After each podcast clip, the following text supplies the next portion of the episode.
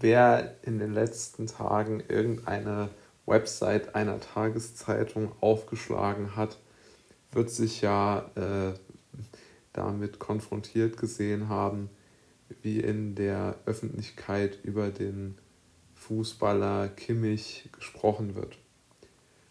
Und es ist natürlich vollkommen klar, dass ähm, ich dort gar nicht mehr irgendwas dazu zu sagen brauche, weil es ist ja so offensichtlich, was dort äh, geschieht, dass man das eigentlich gar nicht mehr kommentieren muss. Vielmehr würde ich mich gern damit beschäftigen, warum überhaupt eine solche Nebensächlichkeit so groß an die große Glocke gehängt wird. Und ich bleibe dabei, dass das ein sehr wichtiges Thema ist. Es geht nämlich irgendwo um die Rolle der Menschen als Beobachter. Die Menschen sehen sich als eine Art Beobachter, der darüber zu wachen hat, ob sich alle so verhalten, wie das, ähm, der, der, äh, wie das irgendwo als, als richtig insinuiert wird. Ja? Ich möchte es gar nicht bewerten, aber es ist so, dass die meisten Menschen irgendwo sich gern so in dieser defensiven Beobachterrolle wohl sehr wohl fühlen und anderen gerne sagen, was sie zu machen haben. Und mich stört es schon sehr, dass ähm, es überhaupt keine, niemanden mehr in unserer Gesellschaft zu geben scheint, der mal sagt, naja, wir müssen uns immer mal zuerst an die eigene Nase greifen.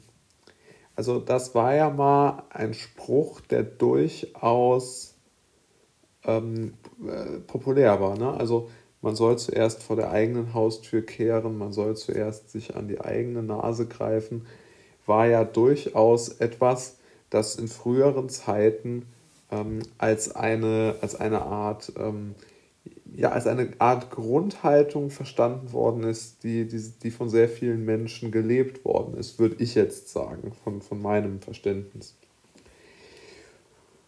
Und mir ist nicht klar, wie man sich hinstellen kann und dann als Gesellschaft eine Hexenjagd auf eine einzelne Person machen kann, wie jetzt in diesem Falle auf den bedauernswerten Herrn Kimmich.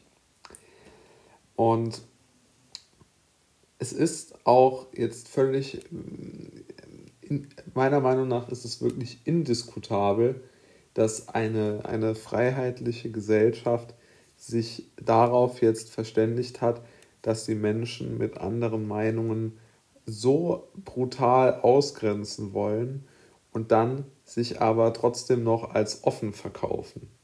So das finde ich schon sehr, sehr schwierig bis unmöglich. Ja, man kann das nicht mehr als, als offene Gesellschaft äh, verstehen. Und mir ist auch noch mal weniger klar, ähm, wieso die Menschen nicht einfach mal eine gewisse Selbstkritik und eine gewisse Selbstreflexion üben. Aus meiner Sicht wäre es doch wirklich ein leichtes für jeden zu sagen, ich lasse mal jeden in Ruhe, denn die Menschen wissen schon, was gut für sie ist. Jeder macht jeder hat seine Meinungen und wir, wir leben in Koexistenz.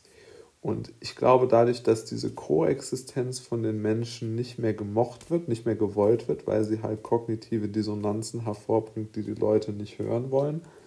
Und zweitens, weil sich die Leute gerne in dieser Beobachterrolle wohl wiederzufinden scheinen, hat das den ganz üblen Effekt, dass die Menschen dazu tendieren, auf andere loszugehen, äh, gerade jetzt auch wieder mein Lieblingsthema, über anonyme Medien sich über einen Menschen ausmehren und äh, dann sagen, ja, ähm, es ist ähm, ja, es ist gut, wenn wir an dieser, an dieser ähm, komischen Entwicklung festhalten. Man muss aber auch immer sagen, und äh, das, das möchte ich ja ähm, möchte ich ja doch, äh, doch äh, hier festhalten. Es gibt auch immer noch äh, Beispiele von Leuten, die sich halt nicht ähm, an dieser Hexenjagd beteiligen. Also zum Beispiel der, der Sky-Experte Didi Hamann hat sich nicht an der Hetzjagd auf Josua Kimmich beteiligt. Und er hat ganz souverän und, und wirklich in einem, in einem sehr entschiedenen Ton auch auf die äh, Meinungsfreiheit und die Entscheidungsfreiheit, die selbstverständlich auch für einen, für einen sehr wichtigen äh, deutschen Fußballspieler gilt, hingewiesen und hat das auch dort sehr selbstbewusst äh, vertreten. Und das hat mir imponiert, muss ich wirklich sagen, denn ähm, die meisten Menschen im Fernsehen sind ja so Sprech, äh, sind ja praktisch zweite Regierungssprecher. Ja? Und dass Hamann sich dort ähm, vor, äh, vor jemanden gestellt hat, der so in der Kritik steht, muss ich sagen, nötigt mir Respekt ab. Vor allen Dingen ja auch in seiner Rolle dort. Ja? Also als Kommentator oder als, als Experte ist man ja immer auch darauf angewiesen, in gewisser Weise, dass man wieder eingeladen wird. Und da dann das Risiko einzugehen, äh, sozusagen eine Meinung zu vertreten, die dem Sender nicht gefällt, ist auch ein positiver Punkt. Das heißt, auch Menschen, die in der Öffentlichkeit stehen, also die mit, der, mit dem Wohlwollen anderer praktisch ihr Geld verdienen, trauen sich ihre eigene Meinung zu sagen. Und ich glaube, das sollte ja für jeden gelten. Und aus dieser Deckung der Passivität glaube ich, äh, sollten wir alle schnellstmöglich wieder raus oder vielleicht auch nicht immer versuchen, mit dem Finger auf andere zu zeigen. Das fände ich eine sehr schöne Entwicklung.